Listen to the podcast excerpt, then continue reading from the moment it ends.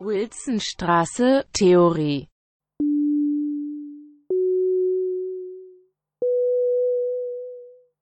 Hallo und guten Morgen für die, die nachgekommen sind. Ich bin Bernhard, ich bin hier im Studio mit Lorenz. Der, wir sind beide nicht am selben Ort. Lorenz ist in seiner Wohnung im Homeoffice, ich bin hier in meiner Wohnung im Homeoffice und wir sind auch, wir hören uns auch nur übers Radio. Und äh, wir warten gerade noch, bis alle nachkommen. Solltet ihr äh, Probleme haben mit dem Verständnis der Sendung, dann schreibt am besten einfach nochmal in den Chat. Und ansonsten, genau, gebt uns noch fünf Minuten, bis alle zurück, bis alle da sind. Ah, aber jetzt haben wir schon eine erste Anruferin. Ruth Süpple hat den Anruf gestartet, hat ihn aber wieder abgebrochen. Okay. Ruth, wenn du also nachher was fragen willst, wir sind für dich da, genau. Genau, ich denke, wir können eigentlich, Lorenz? Guten Morgen, wir können die Anrufe durchaus und die Fragen durchaus schon eröffnen. Also, ja, lass uns doch mal starten. Genau. Genau, ähm, genau du hattest äh, ein Paket von mehreren ähm, Sendungen, von mehreren ähm, Folgen, ja, genau. äh, zur Verfügung gestellt zum Thema der Hermeneutik. Und ähm, genau, stehst eigentlich jetzt für Fragen zur Verfügung? Genau, Fragen, Rückfragen. Und da ist so ein bisschen jetzt die, die Frage an euch, die uns zuhört. Im Moment sind es nur drei, soweit ich sehe. Was würdet ihr, Lorenz, gerne fragen? Oder was war unverständlich? Wo bräuchte es nochmal eine Präzision?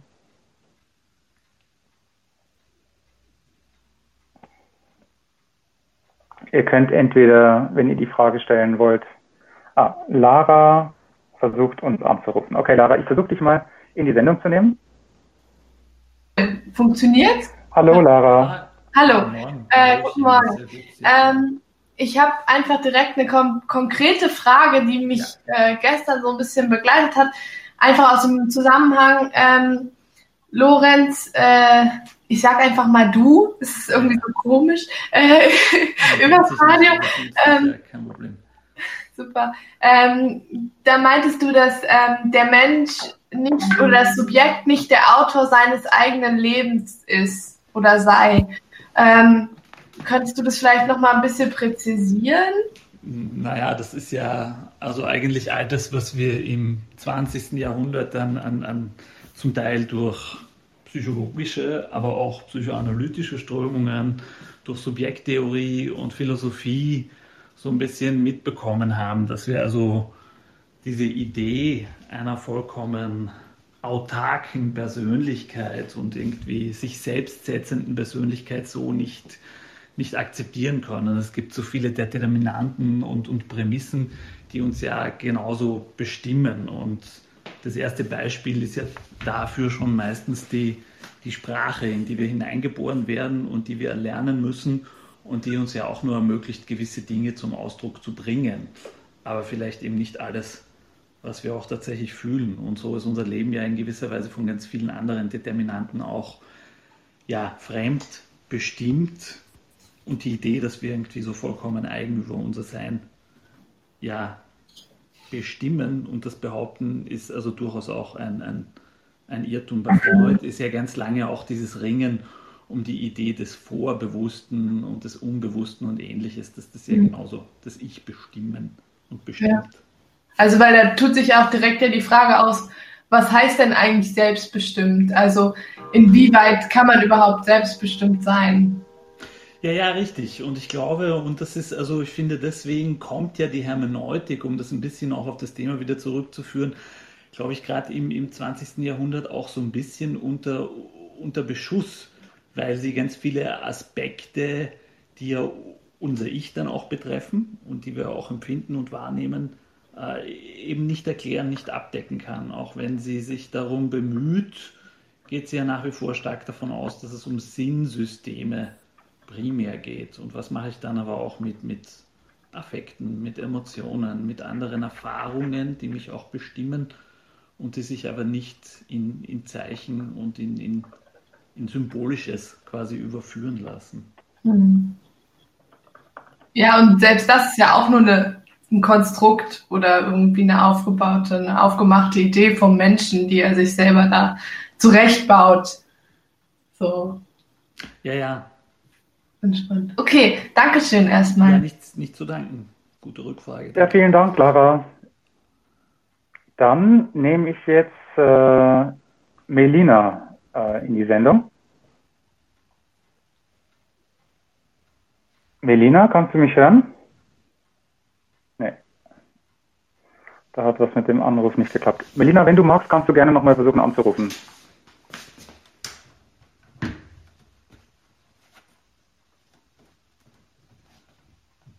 Ah, Melina schreibt, sie hört nichts von der Sendung. Oh je. Ähm, okay. Ich schreibe hier kurz in den Chat. Ähm, aber sie kann auch, genau. Aber wenn wir dann, wenn sie uns nicht hört, ist natürlich auch sinnlos, die Frage per Chat zu stellen. Ja.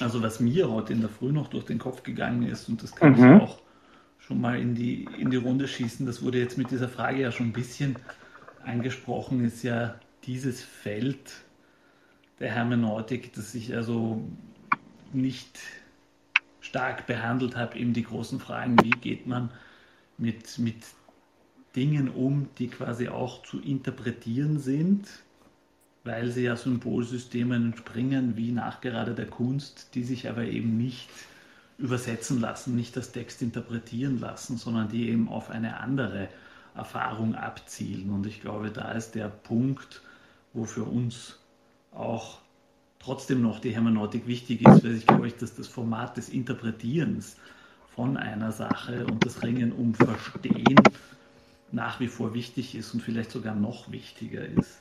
Bei all diesen mhm. Momenten.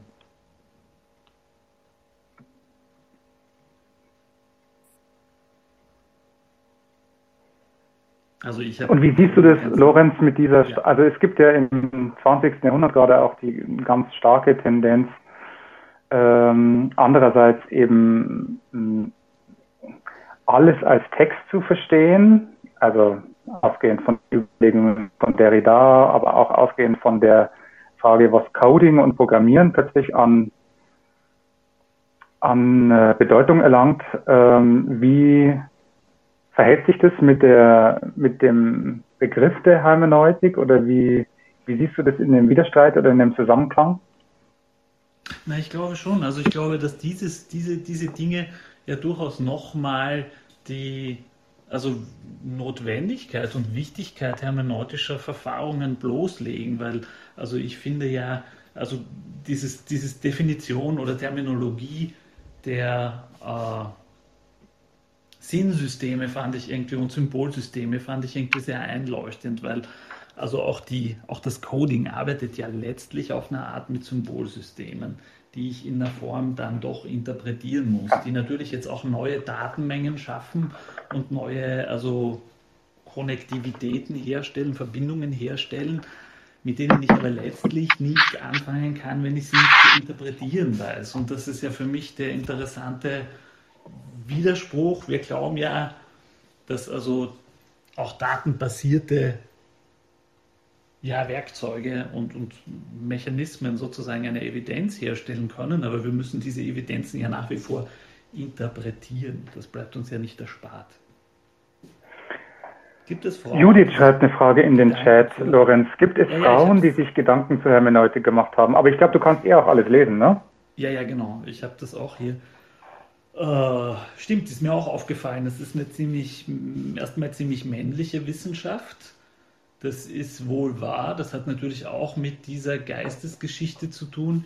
Ich würde, also ich würde es letztlich nicht so streng trennen, weil ich glaube, dass also letztlich nahezu fast alle Geisteswissenschaftler und Geisteswissenschaftlerinnen auch Hermeneutik betreiben. Ich habe jetzt keine direkte, also ich kann jetzt nicht sagen, diese Frau hat dieses Buch mit dem Titel Hermeneutik geschrieben, aber ich finde, dass Hermeneutik also bei so ziemlich allen am Rande mitspielt, auch Judith Butler, obwohl sie ja aus einer anderen Richtung kommt und die versucht ja zum Beispiel Sprache nicht das Sinnsystem, sondern ganz pragmatisch zu verstehen, setzt sich ja letztlich mit einer hermeneutischen Tradition auseinander und müsste da als eine Hermeneutik irgendwie auch mitverstanden werden. Klare Gegenposition, die ich auch benannt habe, ist natürlich Susan Sontag mit ihrem Text Against Interpretation, die ja irgendwie auch sagt, also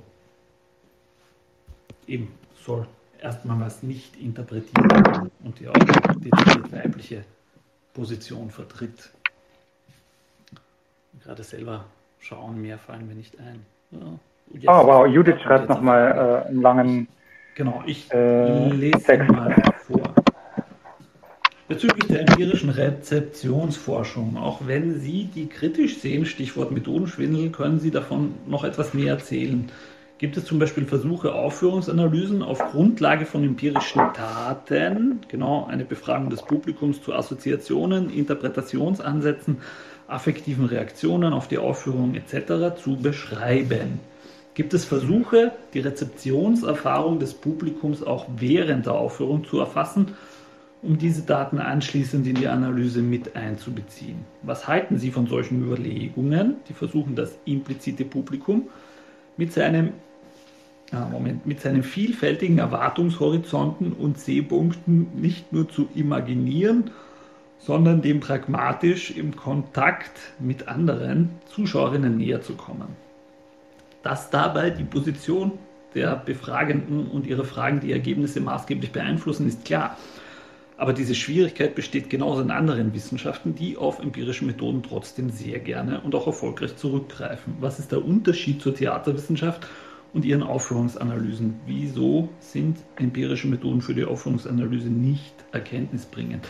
Ja, sehr komplexe Frage, vielen Dank, und auch sehr äh, umfangreich und genau formuliert. Es gab diese Bemühungen tatsächlich um eine empirische Rezeptionsforschung. Meines Wissens wurde in München in den achtziger Jahren sogar ein eigenes Studiotheater gebaut, das man dann mit E K G-Kabeln und Ähnlichem äh, ja genau verkabelt hat, wo man auch meinte, man könnte die Hirnströme des Publikums äh, messen und beobachten, aufzeichnen und daraus Rückschlüsse ziehen. Und es gibt auch heute wiederum verstärkt irgendwie den Ansatz, tatsächlich auf also empirische Daten zurückzugreifen und darüber eben auch Aufführungen bzw. Rezeptionsmodi zu analysieren. Die gibt's. Warum bin ich diesbezüglich skeptisch? Also erstens hat sich in München gezeigt, dass diese Daten nicht so wahnsinnig aussagekräftig sind. Da ist man wahrscheinlich heute auch nochmal an einem anderen Punkt, aber damals war das irgendwie jetzt nicht so wahnsinnig äh, vielversprechend. Deswegen hat man auch davon dann wieder abgesehen.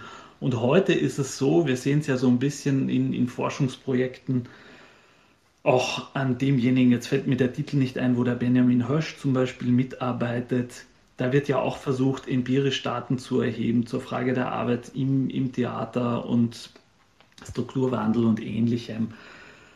Das Problem, das ich darin sehe, ist, dass die empirischen Daten, die dabei generiert werden, dann letztlich auch auf eine, ja, Interpretation zurückgeworfen werden und diese Interpretation häufig gar nicht so anders ausgeht oder in eine andere Richtung weist, als die Interpretation, die andere Forschungsansätze mit, also eben einer Heuristik, mit einer hermeneutischen Herangehensweise, die erstmal eine Annahme oder eine Mutmaßung in den Raum stellt und vor diesem Hintergrund die ganze Geschichte interpretiert. Also das unterscheidet sich nicht so sehr und der Aufwand ist dafür immer sehr viel größer. Ich habe noch ein zweites Beispiel und das empfand ich auch immer als etwas, naja, enttäuschend.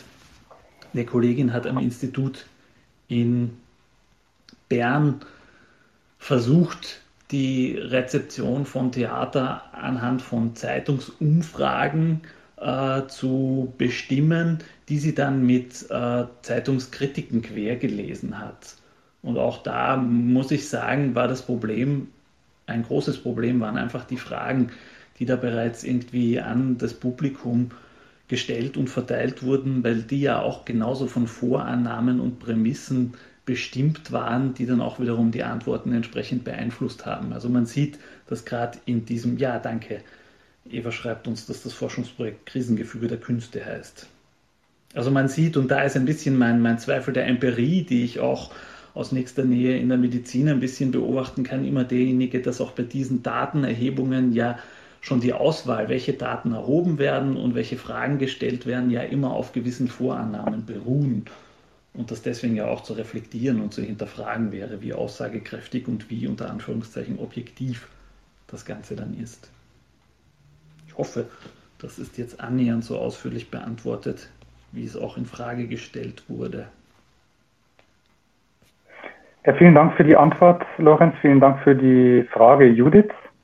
Äh, zwischenzeitlich hatte Eva, nee, hatte ähm, Ruth mal versucht anzurufen. Ich weiß nicht, ob du noch eine Frage hast oder ob du noch mal einen Anruf wagen willst. Ansonsten, ja, ich genau, sage, wir sind noch die nächste Zeit hier und können Fragen beantworten. Genau, danke auch für das schriftliche Feedback. Dann fühlt man sich nicht so allein in diesem Raum, sondern hat tatsächlich das Gefühl, ah ja, es interagiert etwas. Diese ah, Judith schreibt nochmal. Die Eva da hineinschreibt. Die Semiotik ist ja eigentlich auch nichts anderes als eine Form der Hermeneutik, oder? Also.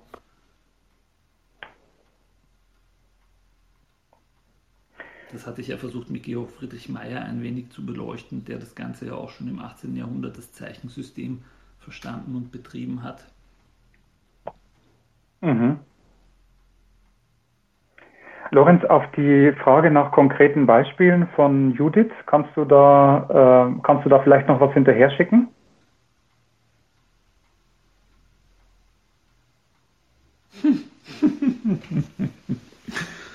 An Beispielen für empirische Forschung oder für...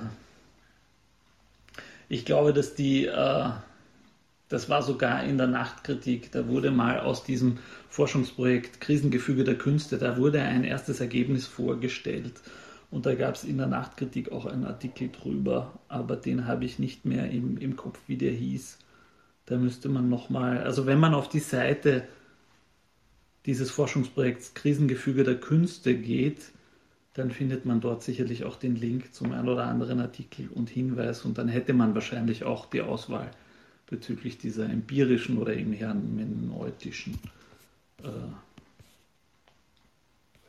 wie steht die hermeneutische Methode zur Intertextualität? Kann man mhm. mich erinnern, dem Wort begegnet zu sein? Ja, das stimmt, weil ich also Intertextualität jetzt eigentlich auch nicht als... Äh, ich würde sagen, Intertextualität ist auch ein hermeneutisches Verfahren letztlich.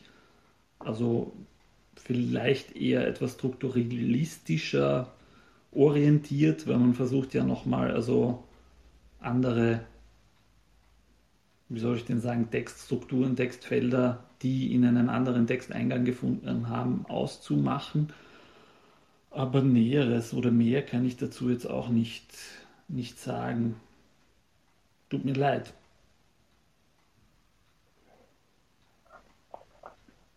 Äh, damit ist äh, kurz auf Ricardas Frage geantwortet. Eva hatte nochmal den Hinweis gegeben auf die Forschung von Stefanie Husel aus Mainz, mhm. die auch ein empirisches Forschungsprojekt hatte. Das kann, können wir dir auch nochmal zur Verfügung stellen, Judith. Da gebe ich dir nochmal den Hinweis schriftlich. Und Eva schreibt, früher hieß bei uns oft, Hermeneutik ist die Frage nach dem Was und Semiotik ist die Frage nach dem Wie. Hm. Was machen wir damit, Lorenz? Ja, gute Frage. Ich weiß nicht, ob man das so stehen lassen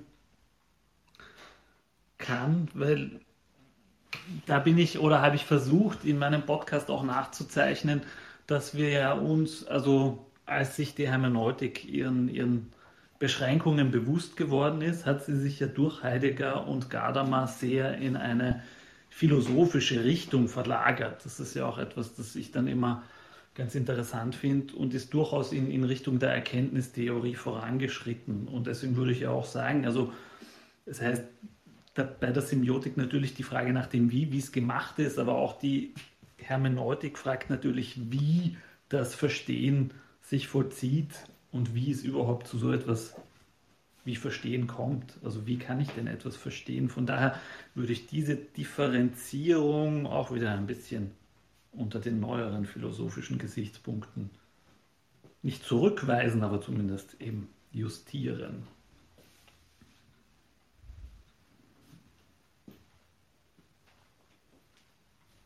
Vielen Dank, Lorenz. Was gibt es von eurer Seite noch für Fragen zum, zur ersten Propädeutikums-Sitzung in Sachen Hermeneutik?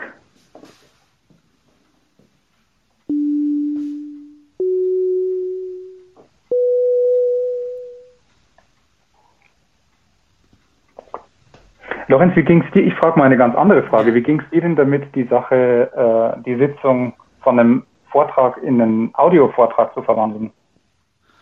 Das fand ich jetzt nicht, nicht so, also der Transferprozess ging relativ gut. Ich hatte irgendwie zwischendurch bei einem, einem Podcast ein bisschen technische Probleme mit der Aufnahme. Das ist mir mehrfach abgestürzt und das musste ich mehrfach einsprechen. Das war ein bisschen mhm. zeitaufwendig. Aber was, was ich schade finde, es fehlt ein bisschen der Moment der freien mündlichen Rede. Ich hätte das wahrscheinlich mhm. im Seminar oder in der Vorlesung ein bisschen anders gestaltet und auch stärker auf die Rückfragen eingehen können. Ich mag das ganz gerne, dass man in Vorlesungen auf das Publikum sehr viel stärker reagieren kann, aber ich bin jetzt auch total froh, dass ich also doch merke, wie viele fundierte und interessierte Rückfragen dazu kommen und also wie sehr das auch rezipiert wurde. Vielen Dank dafür, dass also hätte ich jetzt bei dem Podcast in dieser Form nicht erwartet. Ja, es scheint irgendwie gut angenommen worden zu sein. Ja, Ricarda versucht noch eine Frage zu formulieren. Wir warten noch mal ein bisschen. Ich glaube, für uns ist gerade wichtig, dass ihr uns noch mal kurz meldet, wie wir, wie ihr uns versteht, einfach von der, von der Audioqualität her. Ist es was, was wir so in der Form fortsetzen sollen oder was sehr anstrengend zu hören ist, wie ist das Radio bei euch empfangbar? Wenn ihr dazu einfach im Chat ein paar Kommentare schreiben wollt, wäre es super. Ah, Judith schreibt, sie versteht uns wunderbar. Und Ruth schreibt, äh, wenn du sagst nur mobil, dann heißt es eigentlich, du hörst uns über die App auf dem Handy, ne? Ah, und Lara schreibt, klappt super. Ach, super. Wir hatten ja, heute um zehn ein bisschen Verständigungsprobleme. Ah, okay. Gut, das heißt, wir müssen den Leuten empfehlen, über die App äh, was das äh, im besten Falle zu machen oder über einen Browser, bei dem sie wissen, dass es gut funktioniert. Vielen Dank für eure Hinweise. Jetzt kommt die Frage von Ricarda. Versucht die Hermeneutik im Gegensatz zur empirischen quantitativen Datenerhebung nicht verallgemeinerbare universelle Theorien aufzustellen, sondern Bedeutung aus dem spezifischen Kontext herauszulösen. Warte, ich muss jetzt, das ist alles wieder verrutscht, Entschuldigung, ich muss mich jetzt nochmal kurz sortieren.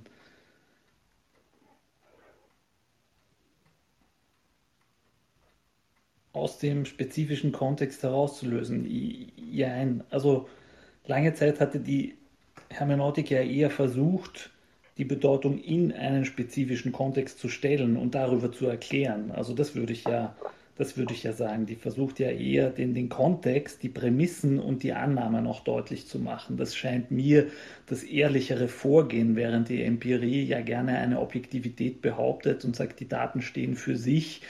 Da wird ja selten reflektiert und gefragt, also woher kommen die Daten, welche Daten werden überhaupt erhoben und was kann ich mit diesen Daten quasi belegen oder aussagen. Deswegen ist das ja auch nicht nur ideologisch anfällig, sondern natürlich auch irgendwie also immer etwas tendenziös.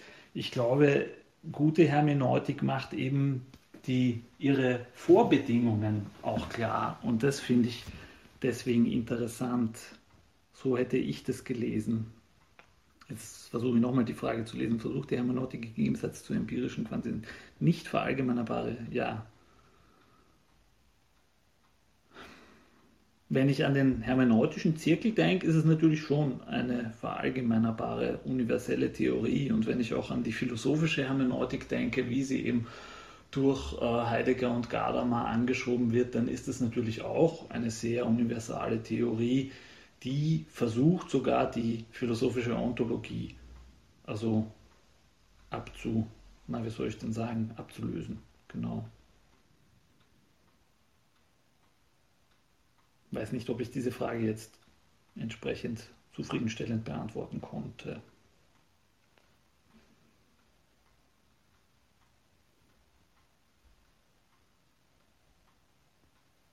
Ja, das poststrukturalistische Denken, das ist also, das ist ein ganz wichtiger Hinweis, das hatte ich am, am, am Anfang auch, auch nochmal gesagt.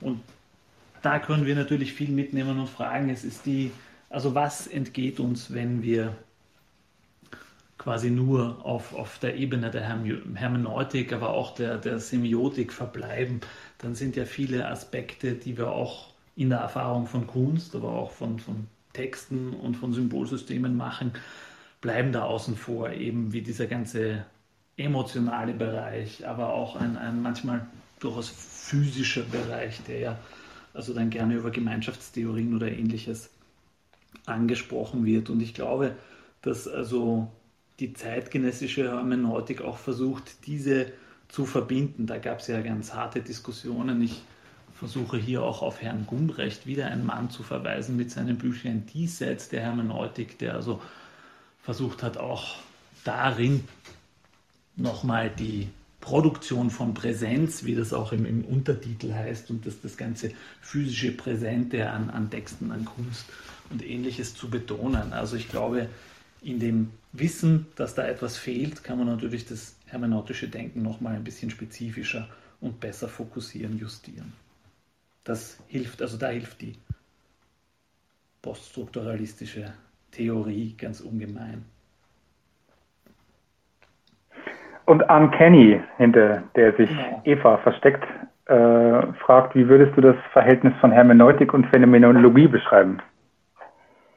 Ja, das ist, das ist natürlich sehr...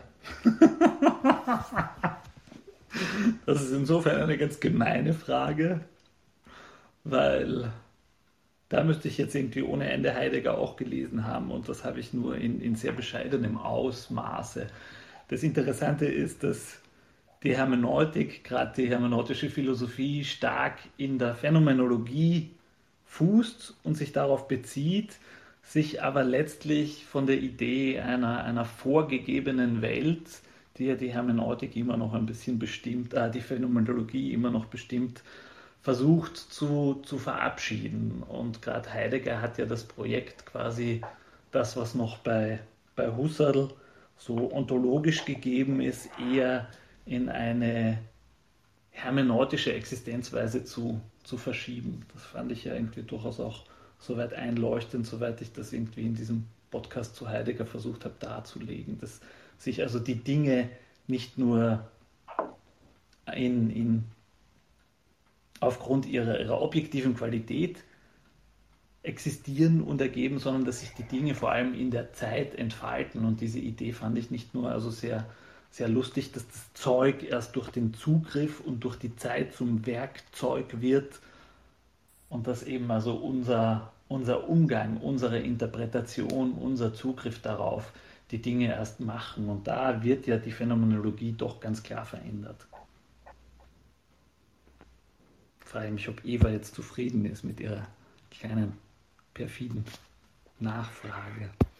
Eva schreibt thanks. Ja, ich habe es gesehen. Und genau, danke, Hans-Ulrich Gumbrecht, Diesseits der Hermeneutik, richtig. Ah, Ricarda versucht anzurufen. Wir versuchen, sie in die Sendung zu nehmen. Hi. Ricarda, guten Morgen. Hallo, guten Morgen. Ähm, ich hätte noch eine Frage, und zwar ähm, in der letzten Folge. Ja. Es geht nur um, um eine Wortklärung, und zwar... Ähm, da geht es um die Einführung zur Hermeneutik von Matthias Jung, und da gab es diese drei Stufen. Ja. Ähm, und da haben sie ein Wort benutzt, die Analyse des adkolotorischen Charakters oder so. Oh, da muss... Des adkolotorischen Charakters? Ich weiß es nicht mehr, aber also ja, oder so. Also ich habe das Wort einfach nicht verstanden und nirgends gefunden, und ich wollte nur mal fragen, was es bedeutet.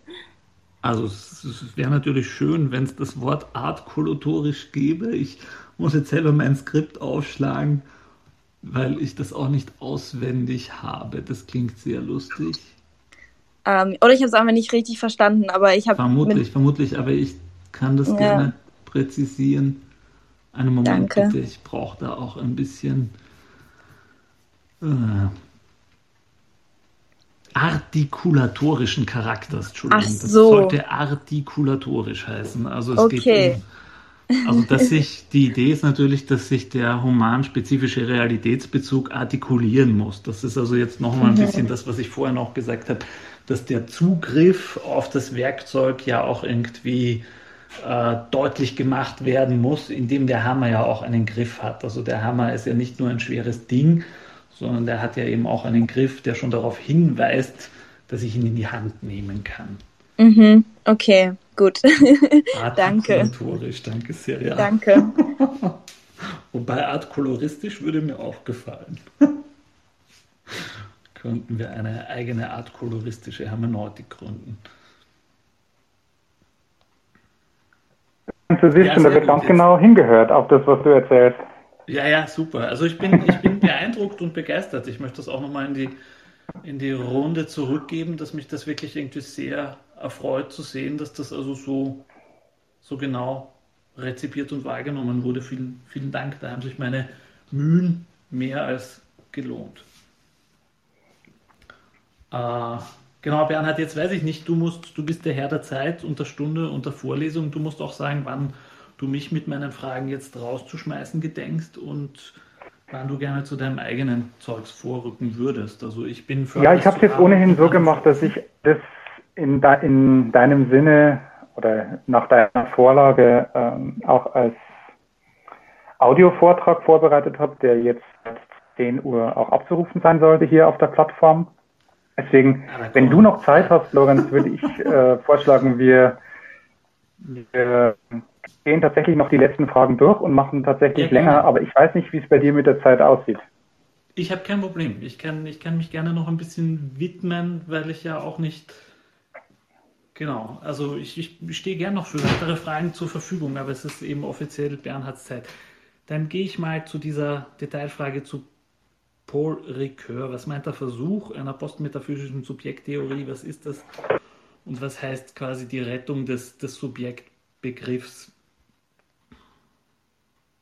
Das ist natürlich auch eine, eine schwierige Frage. Also ab dem Moment, wo die Subjekttheorien im zwanzigsten Jahrhundert irgendwie die Idee aufgeworfen haben, also um das mit Lacan ganz, ganz platt zu sagen, dass das Ich ein anderer ist und dass wir eben auch von, von Strukturen, Mechanismen, Erinnerungen und allem Möglichen also bedingt und gesteuert werden, die uns also nicht greifbar und zugänglich sind, hat man ja irgendwie langsam begonnen, auch diese Idee, das hatte ich auch ganz am Anfang schon gesagt, dieses also wirklich selbst bestimmten Subjekts und Ichs irgendwie abzulösen. Also es geht geistesgeschichtlich, kann man sagen, in der Hermeneutik nicht nur diese Abwendung von, von Gott als Zentrum und als, als universelles Prinzip, das quasi Sinn garantiert und Wahrheit garantiert. Dann ist man dazu übergegangen, dass man festgestellt hat, okay, es ist nicht Gott, es ist vielleicht der Mensch, der diesen Sinn garantiert und der eine Wahrheit garantiert und ähnliches. Und dann kommt man im zwanzigsten Jahrhundert irgendwann mal drauf, dass, oder am Ende des neunzehnten Jahrhunderts, dass also auch das Ich als Instanz nicht, nicht dazu geeignet ist, also sowas wie ein Sinn oder eine Wahrheit oder was Objektives darüber hinaus zu garantieren. Und viele neuere Theorien akzeptieren diese Annahme und versuchen dann eher die, also auch pragmatische Herstellung eines Ichs zu analysieren oder zu verfolgen, oder auch seine Abgründe und Ähnliches zu beleuchten, gerade diese, diese, sagen wir mal, verschatteten und dunklen Bereiche, die uns eben nicht zugänglich sind. Und Ricoeur macht aber nochmal was ganz was anderes und das fand ich eben sehr interessant, in dem Moment, wo er sagt, es gibt aber schon etwas, wo wir ein Ich herstellen, über das wir vielleicht nicht unbedingt ganz Herr sind, aber das wir trotzdem in eine Struktur überführen können, das machen wir per, per Erzählung. Also wir erzählen uns irgendwie unser eigenes Sein. Und das, genau, jetzt schlägt euch das Stündlein, nein, auch mir, das ist zu meiner Orientierung und hilft manchmal beim Arbeiten ganz gut. Noch schlägt mein Stündlein hoffentlich nicht. Genau, indem wir uns das Ich quasi auch in eine, in eine Erzählung überführen und uns daran orientieren. Und das fand ich irgendwie einen, einen guten und interessanten Hinweis, weil der auch für Theater so viel verspricht. Und ich dachte da an all diese, diese Plausibilisierungsmechanismen. Und wenn, wenn jemand auf die Bühne geht und erstmal als Experte des Alltags oder was auch immer und erstmal irgendwie sagt, wer er ist, woher er kommt und was er da macht. Es wird ja meistens in Form einer Narration erstmal hergestellt und gesagt, wer diese Figur ist und wer dieses Ich bin. Und dafür, glaube ich, oder dahin weist uns Paul Ricoeur auf eine ganz angenehme und interessante Art den, den Weg, damit wir eben doch noch sowas wie ein, wie ein Subjekt haben, das auch halbwegs bestimmbar und in einer Form gegossen ist, auch wenn wir auf die Determin- Determinanten dieses Subjekts eben nicht restlos Zugriff haben und alle bestimmen können. So viel wollte ich ihm oder mit Ricoeur sagen. Ich hoffe, dass sich das ein bisschen erklärt hat.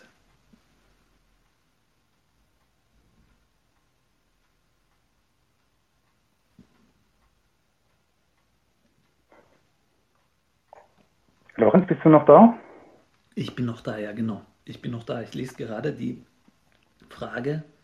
Die Hermeneutik scheint ja in der Menschheitsgeschichte eine lange Tradition zu haben und wird auch oft als Ausgangspunkt, Ausgangstheorie genannt. Gibt es parallel dazu Theorien, die auch eine ähnlich lange Geschichte in der Geisteswissenschaft haben und in anderen äh, Kontexten? Also ja, klar, gibt es natürlich auch. Also ich würde jetzt prinzipiell mal sagen, dass Mathematik wahrscheinlich eine ebenso lange Theoriegeschichte hat wie die Hermeneutik. Das ist also, glaube ich, nochmal ein anderes Symbolsystem und dahingehend auch eine andere Logik, die sich da entwickelt und die ja mindestens ebenso lange verfolgt wird. Ja, puh. Und sonst muss ich gerade überlegen. Ich glaube, dass halt, und das ist vielleicht nochmal das, das Interessante, dass die Hermeneutik an einem gewissen Punkt ganz äh, dezidiert in Konkurrenz auch zur Theologie getreten ist und dass das vielleicht also eine, eine zweite Form der, der Theoriegeschichte wäre, natürlich eine theologische, die aber andere Rahmenbedingungen hat und vor allem andere Prämissen, an die muss man An die muss man schon glauben. Ich habe, als ich den Tagungsband Theater als Dispositiv herausgegeben habe, eine ganz interessante Diskussion auch mit dem Religionswissenschaftler geführt, den wir da eingeladen haben und der sich auch mit einem sehr schönen Aufsatz an diesem Band beteiligt hat. Der hatte Religionswissenschaft, also der hat versucht, die Diskursanalyse, die ich jetzt auch sagen würde, eine, eine zeitgenössischere, poststrukturalistische Form oder Methode der Hermeneutik äh, ja, als genau poststrukturalistische Form der Hermeneutik zu, zu definieren wäre, auf die Religionswissenschaft anzuwenden. Und er hat mir erzählt, auf wie viel massiven Widerstand er stößt, weil die natürlich sämtliche Aussagen als nicht gegeben Äh, annimmt, sondern erstmal in ihrem Kontext hinterfragt. Und dann hat er mir erklärt, wie umständlich er also sich dafür rechtfertigen muss, für Dinge, die bei uns in der Geisteswissenschaft eigentlich schon längst äh, ja, Standard sind, Annahmen, von denen wir eigentlich ausgehen. Und das fand ich extrem interessant zu sehen, dass es also doch auch innerhalb einer, sage ich mal, großzügig geisteswissenschaftlichen Tradition, wenn wir da die Religionswissenschaft mit einbeziehen wollen, also durchaus Differenzen gibt und eben nicht alle ohne weiteres, also die gegenwärtigen hermeneutischen Maßstäbe anwenden können. Könnte man die Hermeneutik als qualitative Methode beschreiben? Ja, sie hat ganz deutlich qualitative Züge. Ich würde aber noch darüber hinaus sagen, sie hat eben, und das unterscheidet sie ein bisschen, sie hat also für mich heute auch immer diskursanalytische Züge. Das finde ich eigentlich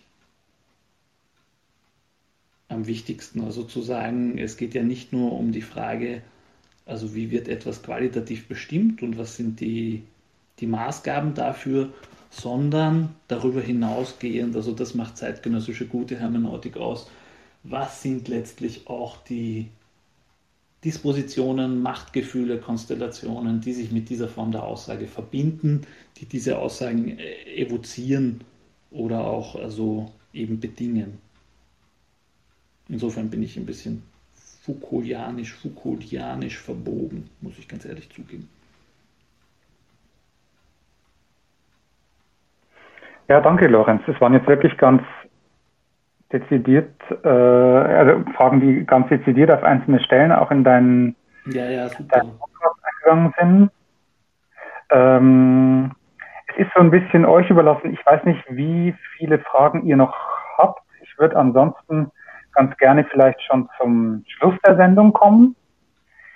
Ähm, Lorenz, sollte es jetzt wirklich in den kommenden Tagen noch was geben? Du bist ja auch per Mail erreichbar. Ja, ich bin jederzeit per Mail erreichbar. Also man, man, man kann gerne weiter Fragen stellen und ich, ich möchte eben an diesem Punkt auch nochmal zurückgeben.